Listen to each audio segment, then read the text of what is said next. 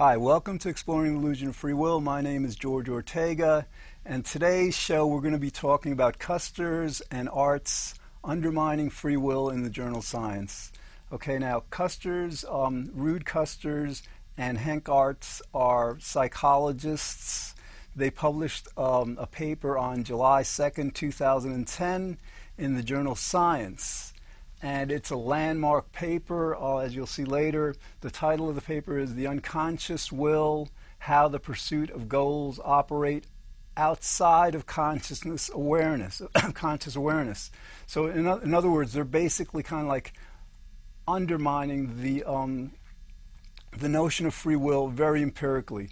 And again, Custers and Aarts are psychologists from Utrecht University in the Netherlands um, the journal Science, there are several peer-reviewed journals in the world that are like among the tops. And, and Science, the journal Science, it's a, a weekly science journal. It, um, it covers, whereas most or a lot of science journals cover different disciplines like physics, biology, you know, neurology and all. science covers the entire field of science.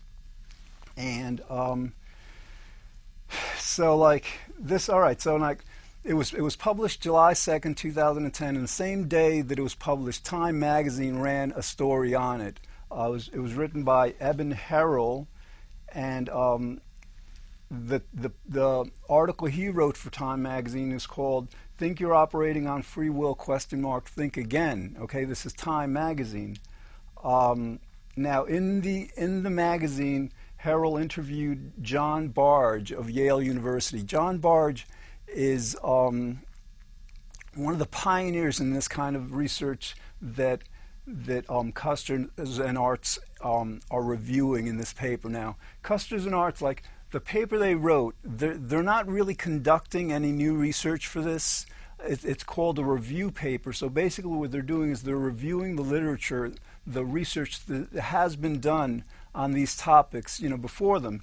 And Bargh was one of the pioneers in this research. I mean, like, you know, for example, um, well, he, he's quoted by Harrell, you know, in, in the Time um, uh, journal or um, article is saying that the paper by Custers and Aarts is a landmark. Nothing like it has been in science before. It's a large step toward overcoming skeptici- skepticism uh, surrounding this research. Um, it is it is like you know this basically you know there have been papers in in peer-reviewed journals other than science before this but the significance of, of a review article is when you have enough research on a certain certain topic that you have substantial empirical evidence for certain claims, for certain conclusions, then that's when often they um, publish a review article that, that basically covers all the research and just um, basically emphasizes the significance of, of, of what's been done. And again, like according to Bargh, this is a landmark article, and it's it's basically you know the, the one of the premier science journals in the world um, basically saying no, uh, free will is an illusion. That our ba- with, with, with the paper, the the research the paper covers is basically saying that the kinds of decisions that we generally think we're making with our conscious will are actually being made at the level of the unconscious. Okay, um, so um, so let's see what. All right, and the other another thing that Custers and Aarts do do is that they, um, in addition to to um, citing some of the um, the research that demonstrates, you know, unconscious decisions, decisions being made by the unconscious rather than by the conscious will, they also um, go through it like they, they kind of like present um, potential mechanisms as to how this works. Now, in general, you know, the principle is that basically, I mean, it, it's easy to understand that we have parts of our mind that are unconscious to us. I mean, this is understood in hypnosis. Um, you know, there's much, in, in, other words, when you think about it, anytime we make a decision, um, the decision is based on, has to be based on certain kinds of memories, thoughts, principles, ideas, you know, there has to be something upon which to decide. Now, obviously, if if these um, criteria for any decision we make are not in our conscious mind because they can't be, because basically our conscious mind can only focus on one or a few things at a time. That means that this data upon which we base any decision has to be at the level of the unconscious. Okay, so basically they present a mechanism for how this could work, but essentially the point is that um, that in terms of refuting free will, if it's in any part of the unconscious, any kind of structure that's associated with the unconscious, whether it's the nervous system, the auto- autonomic um, processes, any kind of unconscious process, that definitely you know shows that it's not a freely willed decision. That the um, that the acts that we do, you know, and this, you know, I've covered this on on, on shows that I've done. Um, basically, you know, what I've presented is that like again if you have if you're making a decision it's going to be based on certain um, criteria. Um, is it something that you predict is going to create greater pleasure less pain in the future? Is it does it abide by your moral principles? Does it make sense to do? Is it possible to do? Uh, is it in line with your um, survival instinct? I mean, we have a lot of hardwired drives, a lot of personality, and different kinds of mechanisms that we must, you know, these, these are hardwired into us. These are like genetic drives that, that guide our behavior, and they're in the unconscious. Now, the, the key point here is that if that material is in the unconscious, and by definition, the unconscious is not a part of our mind that we have conscious access to, that means that to the processing of that decision of that you know whatever we decide has to also be at the level of the of the unconscious. Because think about it. If our conscious mind isn't aware of that information by by definition we call it the unconscious obviously then uh, the only part of our mind that has access to that information that's stored in the unconscious is the unconscious. So then we come up with the idea that what what is consciousness Consciousness does not decide. Consciousness is simply awareness of what the unconscious has already decided. Okay. Um, I just want to go through a brief quote um, in the Time um, magazine article by Custers. He kind of outlines what what the um, the paper is about. he says people often act in order to realize desired outcomes and they assume that consciousness drives that behavior. But the field, he's talking about psychology, now challenges the idea that there is only a conscious will. Our actions are very often initiated even though we are unaware of what we are seeking or why. Okay, this is Custer's uh, quote. Now, he says that, like, I want to focus on, but the field now challenges the idea that there is only a conscious will. Actually, you know, that's a bit of a mistake. I mean, this is a brilliant paper, but it's actually inaccurate to say that there is only conscious will, because, because, again, as I just explained, if all the data that we're basing any decision on is in the level of the unconscious, that means that all the decision making has to be at the level of the unconscious.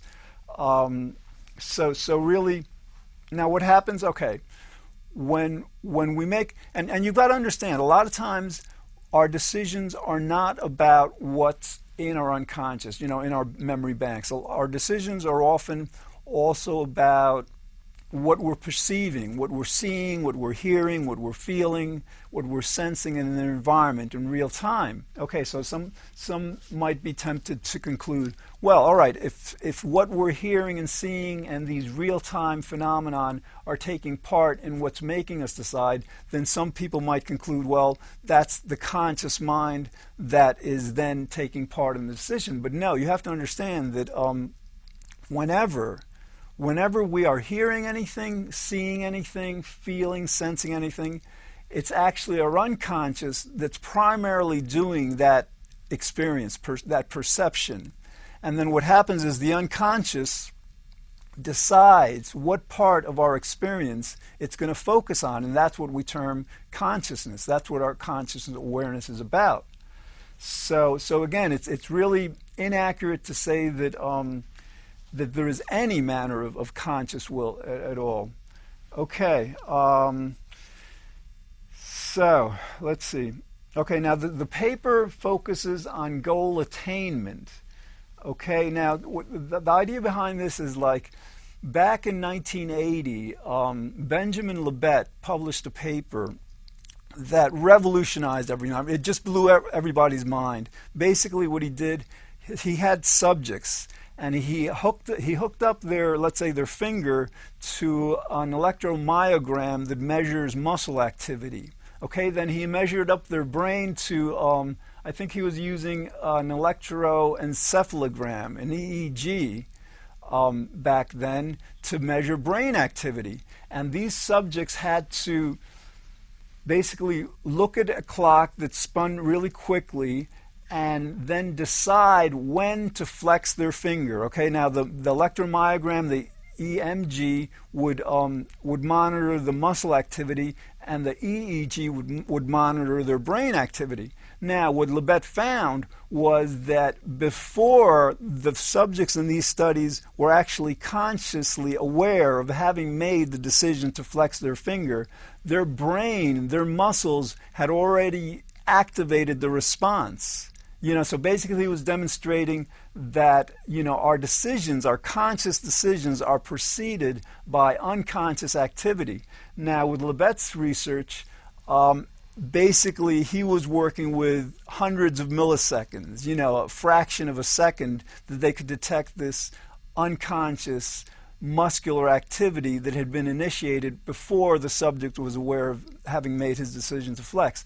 In more recent replications of this research, um, researchers have established that they can find out seven to ten seconds before a subject decides on, you know, pressing a button or whatever they have the subjects do, you know, what the subject's going to um, do. Now, here's the thing: there was a there was objection to this um, initial research in the sense that people were saying, well, all right, it's just a muscle activity, it's just a simple motor response. Okay, and that's the importance of this review because this review goes beyond the simple motor responses to include goal pursuits. I mean, uh, the, the pursuit of a goal is a much more complex process than simply deciding to move one's finger and, and, and moving it. So, um, okay, so in, in the paper, uh, Custers and Aarts write as humans, we generally have the feeling that we decide what we want and what we do. Okay? Um, all right, here's another criticism. Um, they say that we have the feeling, we decide, we, we feel that we decide what we do. In other words, what they're saying is that we feel we have a free will. We feel that we consciously decide what we're doing. But the reality is that that um, it's not really a feeling, okay? Because like basically a feeling is like when you're sensing, let's see, say temperature or an emotion, fear, anger, disgust, you know, any, any kind of like happiness, whatever, you know, a feeling is an emotion, um, an affective response.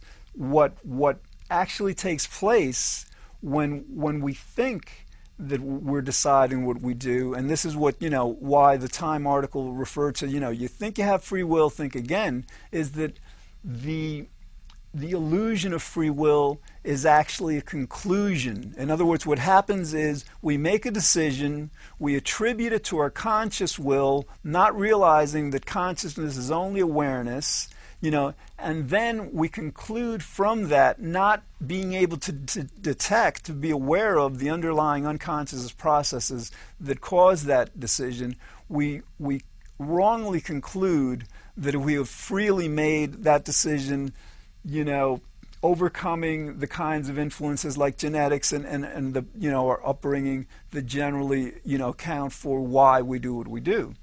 Okay, so in other words, like we do not feel that the illusion of free will, the illusion of conscious um, will, is not a feeling; it's a conclusion. Um, this is important. Um, Daniel Wegner, um, back in 2002, he published a book called The Illusion of Conscious Will that was as revolutionary, in my opinion, as this paper by Custers and Aarts in, in, the journal Science, in that he went through an entire, you know, a review of, of a lot of literature um, that, that spans not just what Custers and Aarts covered, but just like way beyond it, demonstrating that so much of what we think we're consciously deciding is really actually um, being made at the level of the unconscious. Um, now, w- the reason I mention Wegner is because Wegner also uh, refers to the illusion of free will as a feeling. He says we feel that we have a free will. Again, we don't feel it. It's a, it's a conclusion. And then Sam Harris, who just published his revolutionary book um, in March of 2012. It's revolutionary because Sam Harris is the three times best selling New York Times author. Uh, and his book, Free Will, is the first. It's really the first popular work to, to get as much press and publicity as, as any work has ever gotten to actively refute free will. And again, Harris kind of echoes that same mistake, citing that the um, that we feel that we have a free will. We don't. It's not a feeling. It's a conclusion. It's a mistaken conclusion based on our, our, our just on not realizing, not realizing what we know about the unconscious, for example. You know, not realizing that if all of the data that we're basing our decision on is stored in the unconscious, then the, the decision has to be made at the level of the unconscious. For many people, I would say for many people, it's not really either a feeling or a conclusion as much as a belief. And the reason I say that is because, like, the the term free will is actually coined in 580 AD by Saint Augustine, and basically he was grappling with the question of evil. You know, in Christianity, the, the general belief is that God is all good, so if anything not good happens, it can't be God's fault. and so Augustine concluded that, well, if God wasn't doing stuff that, that was wrong, it had to be our you know, our free will that was doing it. Now, um, again, it was kind of like a, a, conclusion based on a premise that's actually refuted in Isaiah, because in Isaiah there's a line that, that God says, "Well, I create good, I create evil." So, I, you know, Augustine was actually ignoring that that um, that uh, phrase. But again, the idea is that for some people, the belief, free will, the notion that they have a free will, is more of a belief than either a feeling, which of course it can't be, or the conclusion. You know, people aren't really concluding that they have a free will. Um, they're, they're, this is what people are taught. You know, we're taught this from an early age. And again, with religion, if you're taught a certain belief, and you're let's say four or five years old, and you're taught, well, if you, you know, if you don't believe what the church or synagogues or you know a, a mosque will, will teach, then you might risk suffering eternally. You know. Um, and so naturally, it's kind of like difficult for, for very young kids who haven't developed their, their cognitive judgment abilities to be able to, you know, to think through things like that. They simply believe what they're taught. Okay, so um, so again, the, the paper begins um, what uh, Hank, Hank and um, Custer's Custer and Hart's paper begins by um, by explaining Libet's work, and I just want to read something from that. He basically they write in a remarkable experiment conducted more than 25 years ago. Um, research participants were instructed to freely choose when to move their index finger while the timing of the action itself of its preparation in the brain and of when the person became aware of the decision to act were measured. Although decision did indeed precede the action, the preparation of the finger movement in the brain was well on its way by the time people consciously decided to act. Okay, so basically they're citing what I just explained about Libet's research that was that, you know, um, people kind of like criticized initially in that it was just basically dealing with simple motor responses. So they begin with that because, again, that was a landmark finding that that basically in, in, the, in the field of neuroscience just changed everything. That's, that's probably one of the main reasons why the, the question of human will, whether we have a free will or not, has really gone from philosophy, where it kind of like languished for centuries because the philosophers really just weren't thinking very clearly, in my opinion. Just they just um, you know, just the, the idea that they, they didn't understand basic causality. Anyway, it's gone from from philosophy to science, where in, in, science you can't just say anything just because you know it seems to make sense. You have to like provide evidence for it, scientific evidence, and and it's much more rigorous than philosophy. With philosophy, you can pretty much say anything and present a theory, and it doesn't have to be falsifiable. It can just you know doesn't even have to make sense. So anyway, so that was the um, the significance of Libet's research in this. Okay. Um, so again, in, in, this quote that I just, um, all, right, all right, so they, they, they quote um, Libet's work and they go on. They go on and they say, when people are persuaded to consciously set a goal to engage in behavior, their conscious will to act starts out unconsciously. Okay, again, I want to correct them. Um, there is no such thing as a conscious will. Again, consciousness is only awareness, okay? Consciousness is basically the unconscious making us aware of what it's choosing to focus on.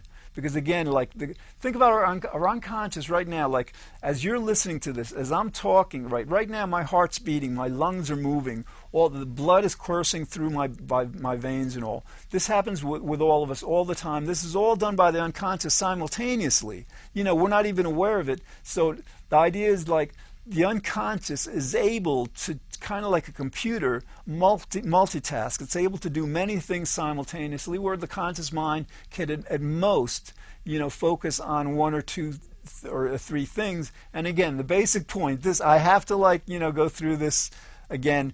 If the conscious mind is not aware of the unconscious by definition then obviously it can't sift through all the data in the unconscious to be able to make a decision, any, any kind of decision, whether it's a motor, simple motor response or a more complicated um, goal pursuit response.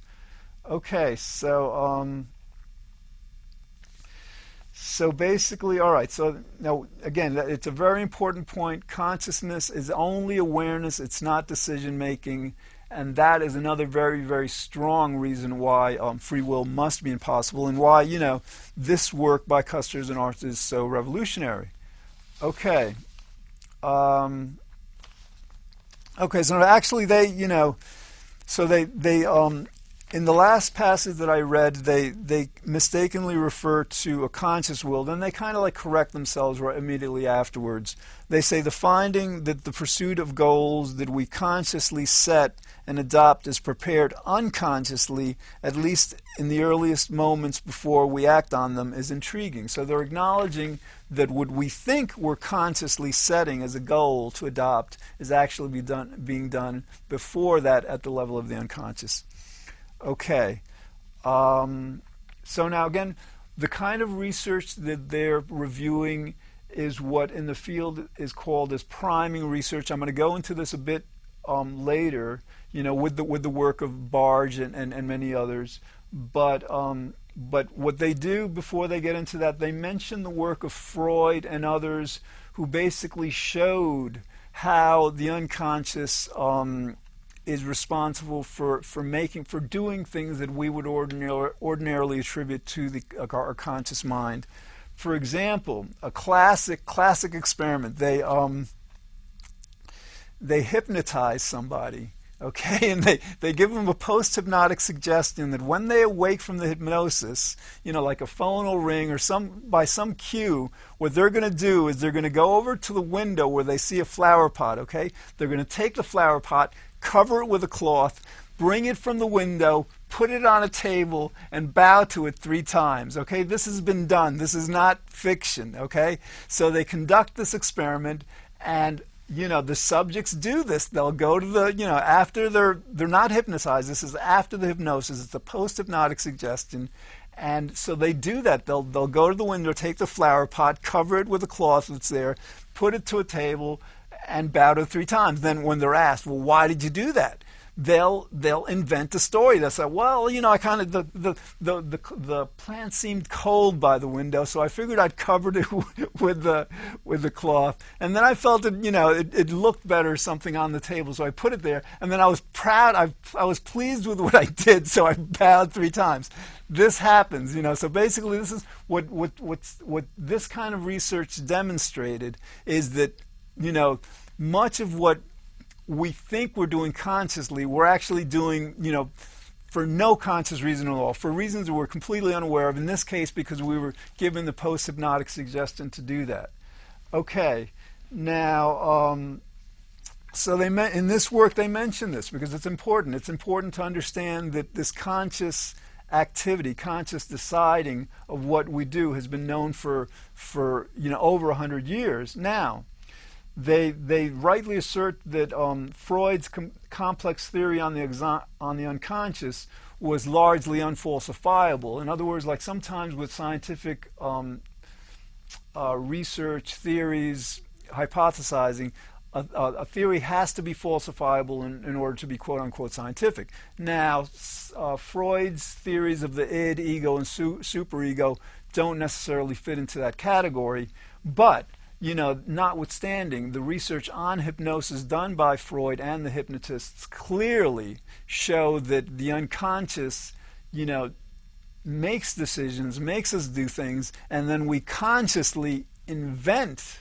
we actually fabricate reasons why we did what um, what the unconscious, you know, obviously did without our, our conscious control.